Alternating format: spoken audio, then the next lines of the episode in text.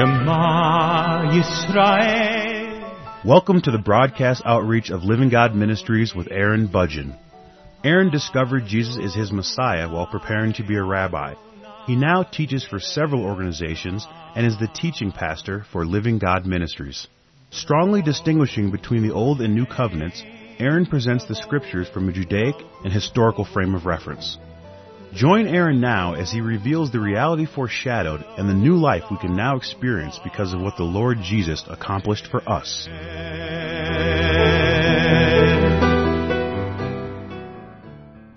In the previous broadcast, I was speaking about Hebrews chapter 13 verses 5 and 6 with reference to the love of money. And in the previous broadcast, I was explaining some important fundamentals concerning money and how people acquire money and why they may perhaps have a love of money because they do have a dependency quite often on the things that can be purchased with money that they might be able to acquire. In Hebrews chapter 13, beginning in verse 5, it says, Make sure that your character is free from the love of money, being content with what you have, for he himself has said, I will never desert you, nor will I ever forsake you.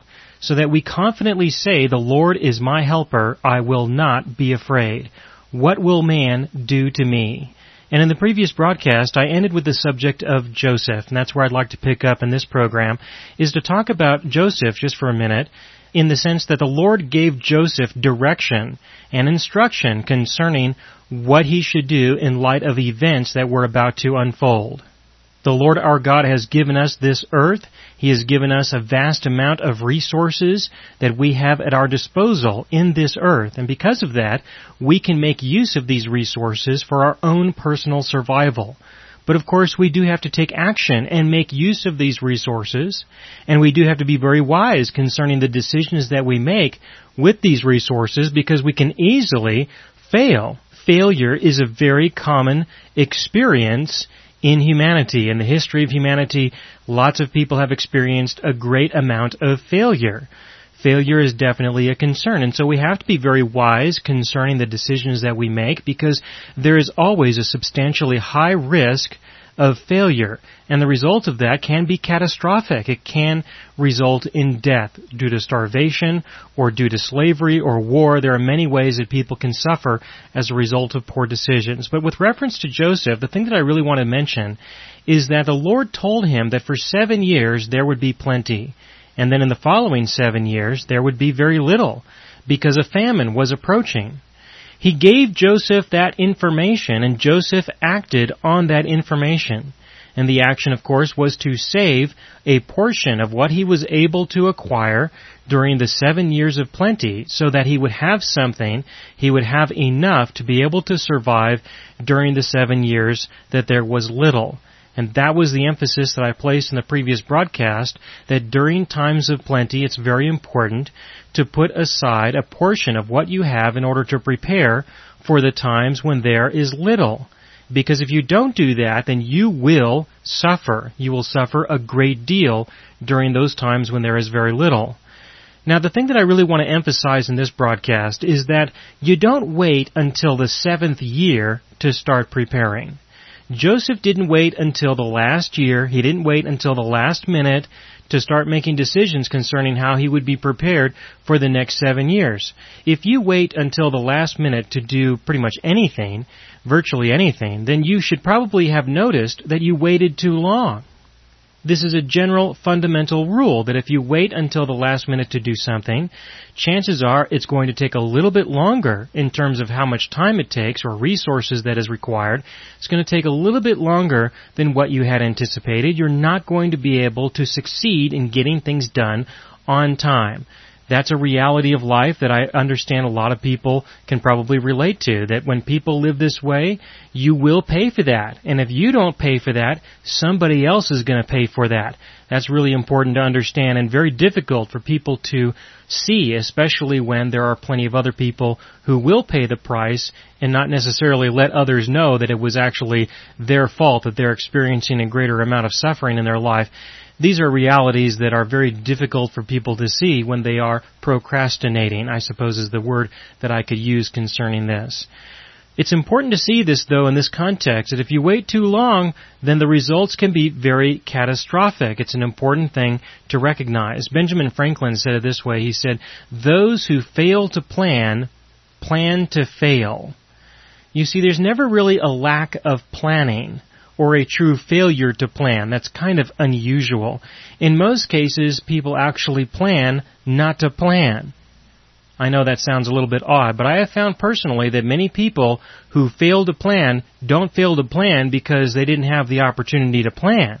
They failed to plan because they made a choice. They made a decision during the time that they should have been planning not to do so. And because of that, they have effectively planned to experience failure. But again, there are other people who may be in their life who can absorb that, suffer for that, and help the individual who failed to plan to recover from that in such a way that they probably won't have to experience a whole lot of loss themselves.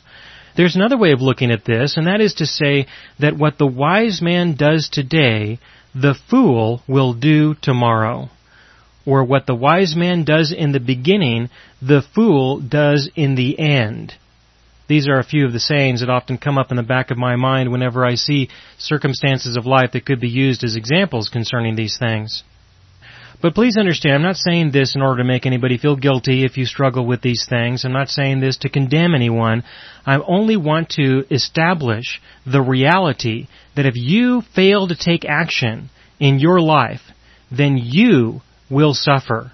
And others will suffer along with you. And it's a very important thing to realize because when things fail, when we experience failure, when people experience failure in their job or in their home or when they experience failure in other aspects of life, it's very easy for people to then blame God for their failure.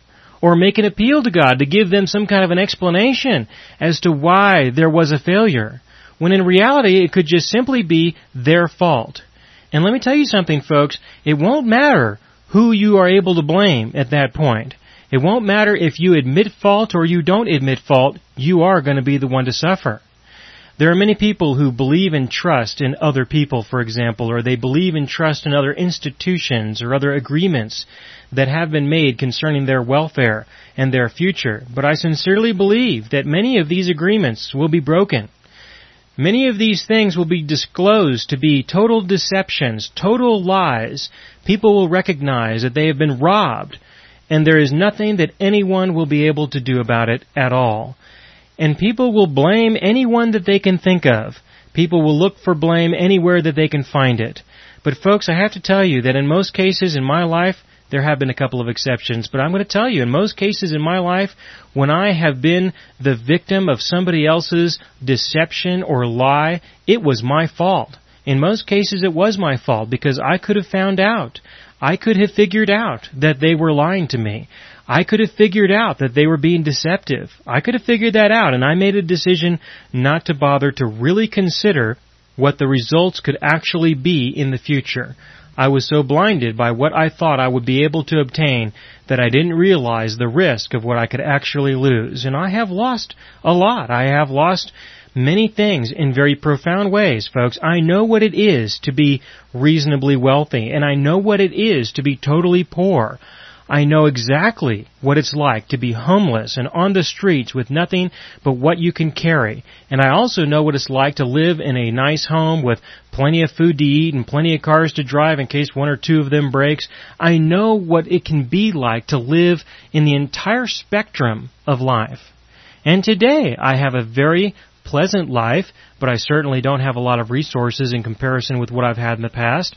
But you know what? I have enough I have enough today, that is, and I'm very thankful for what I have, and I'm very thankful for what I can do with what I have, especially when it comes to the welfare of my wife and children. But regardless of these things, it's important to understand that there is a tremendous amount of risk, and regardless of the risk, if you fail, chances are you are going to be the one who is responsible. Because you placed your trust, you probably, you placed your trust in a person. You placed your trust in a business. You placed your trust in a government. You placed your trust in someone else besides your God.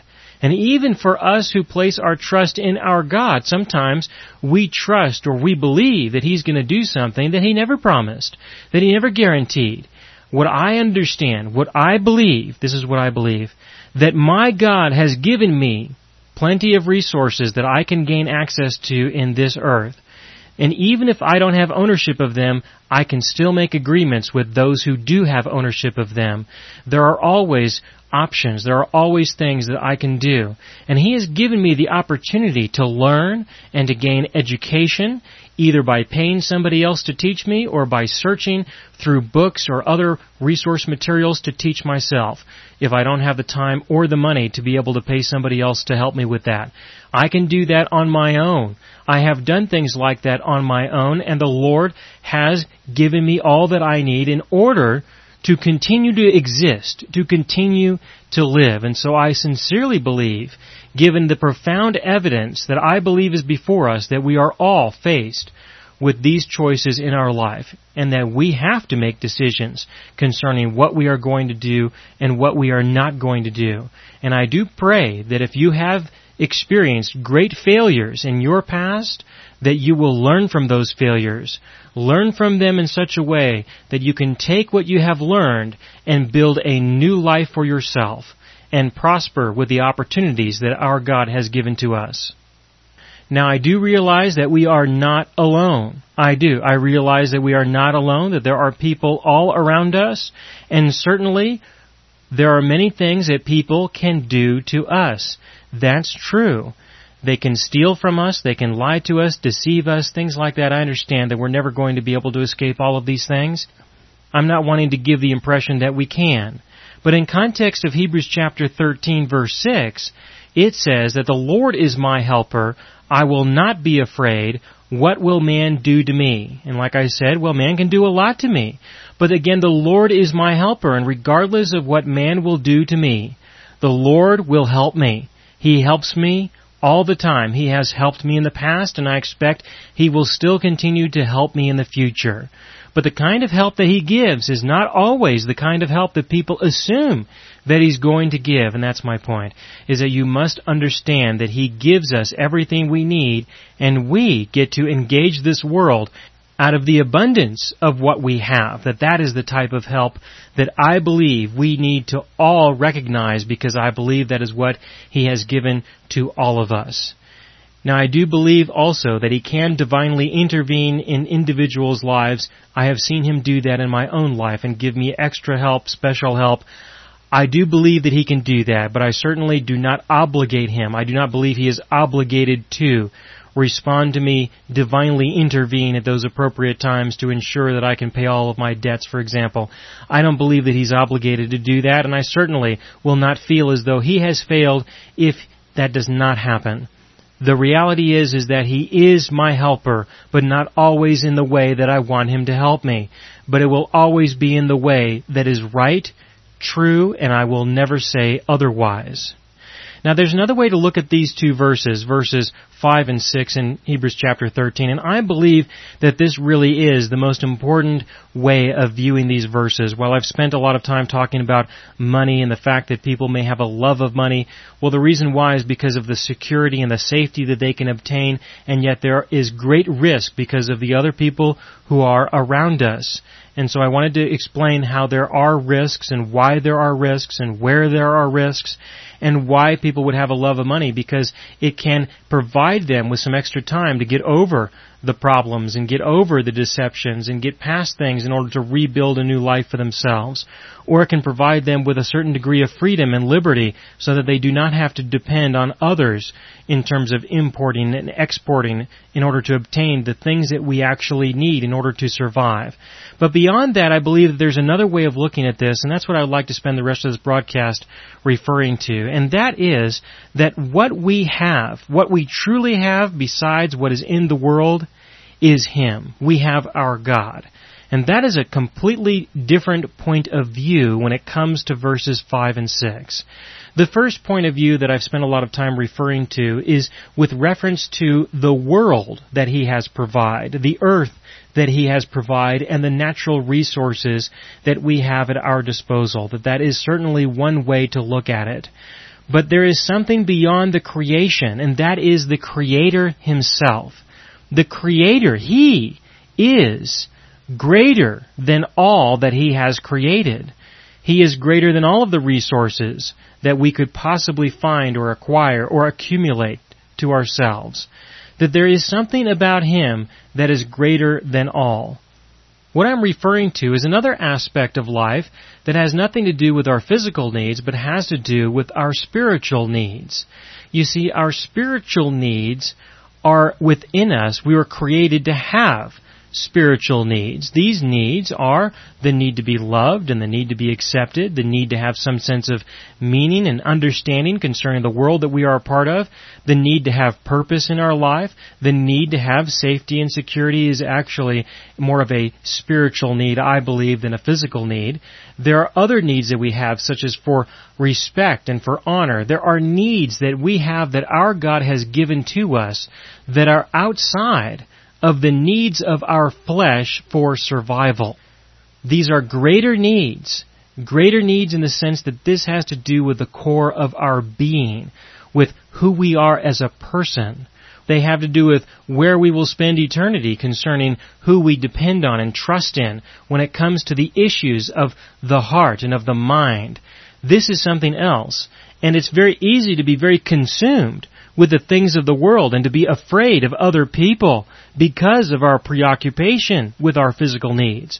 But there are spiritual needs that people can take advantage of, even beyond that, not just our physical needs, but people can take advantage of us by using our spiritual needs to manipulate us, to deceive us even more, not because of our need to eat and drink or have shelter or have clothing or energy, but because of other needs that we have. That if you accomplish these things, or if you engage in this certain kind of business, or if you engage in this contract, then perhaps other people will like you more. Things like that are much more deceptive and are not normally presented openly. But the deepest needs of our heart are often manipulated by other people, either intentionally or unintentionally.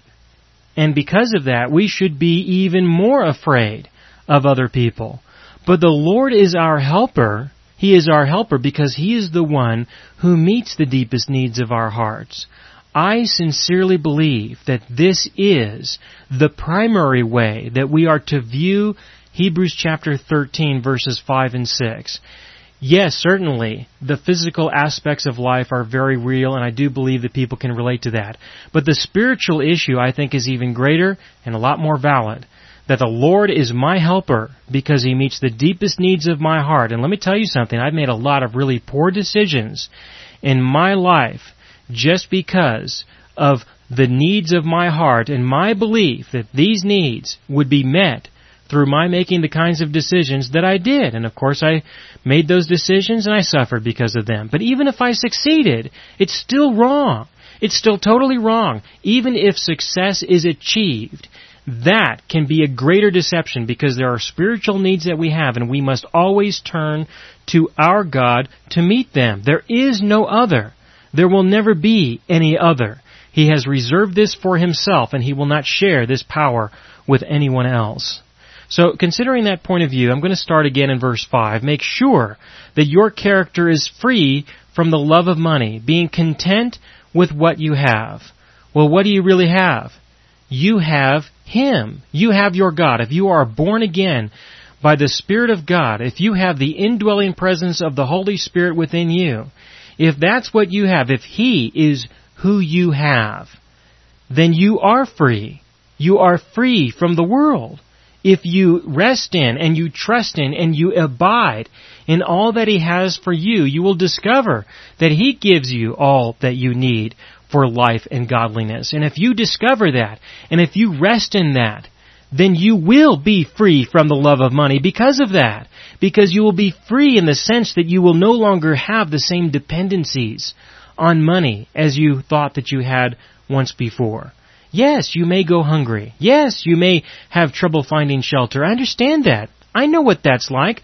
I've gone hungry. I've gone without shelter. But I have done so with my God within me, and I can say with great conviction, this is my testimony that my God has always been enough for me.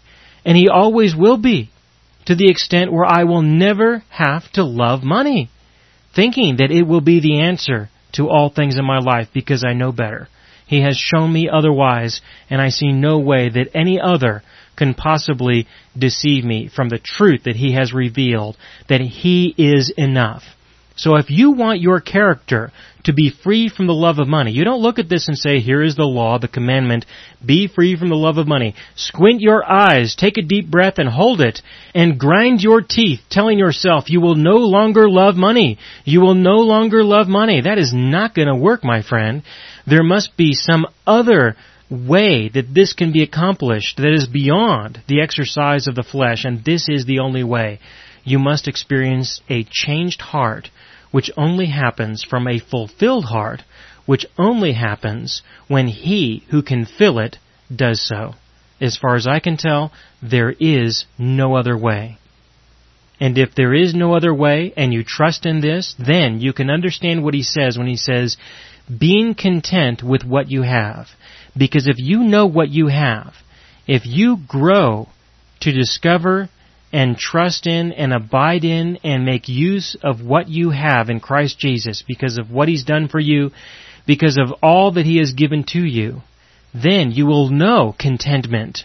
Only then will you know contentment. And only then will you be set free from the love of money because your character will be changed by the presence of Him and the presence of all that He has given to you through His character, through His very being.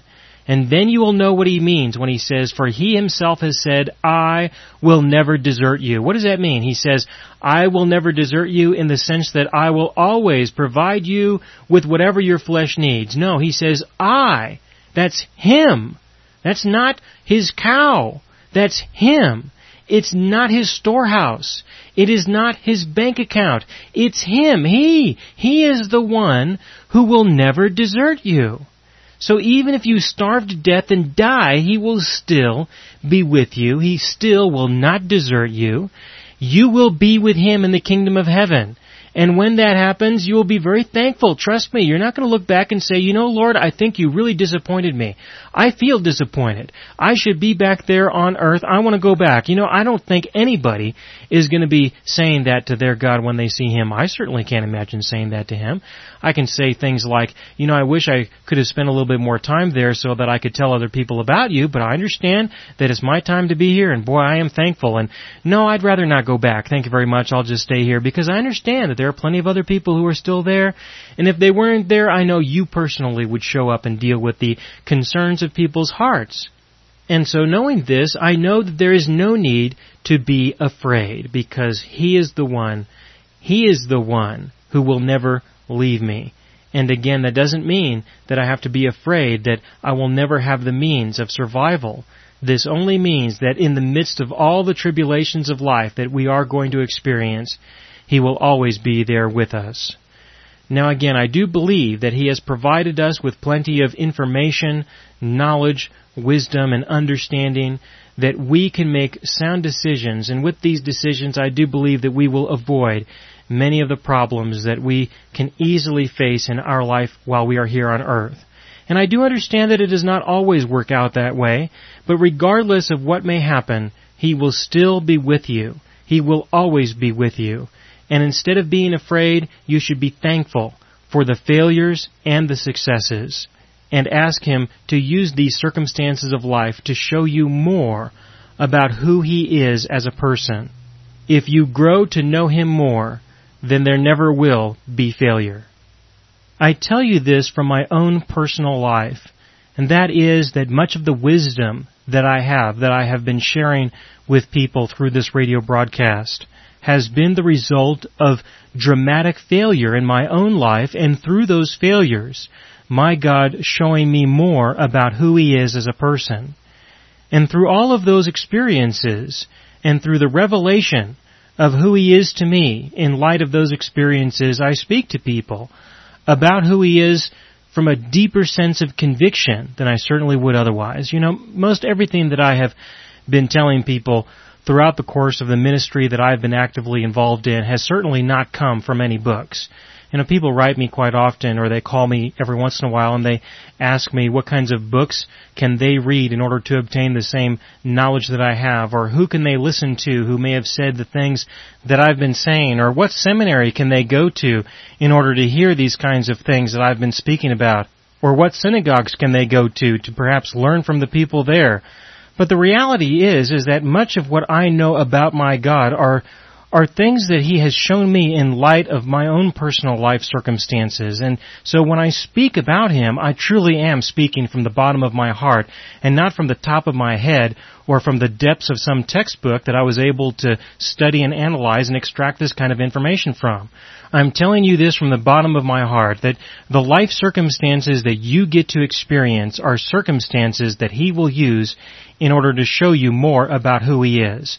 And in this way, when He says that He will cause all things to work together, that He will cause all things to end up in good for those who love and trust in Him, that all things will work out well, I believe that the way that I measure that, the way that I truly measure that, is in my discovery of who He is as a person.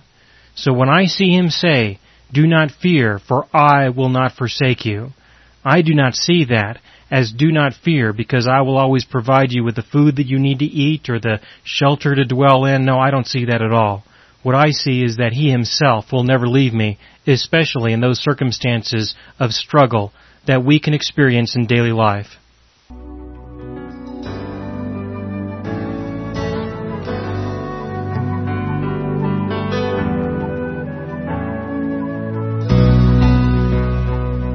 You have been listening to the broadcast outreach of Living God Ministries. You can hear all of our programs for free through our radio archive at livinggodministries.net. That is, livinggodministries.net.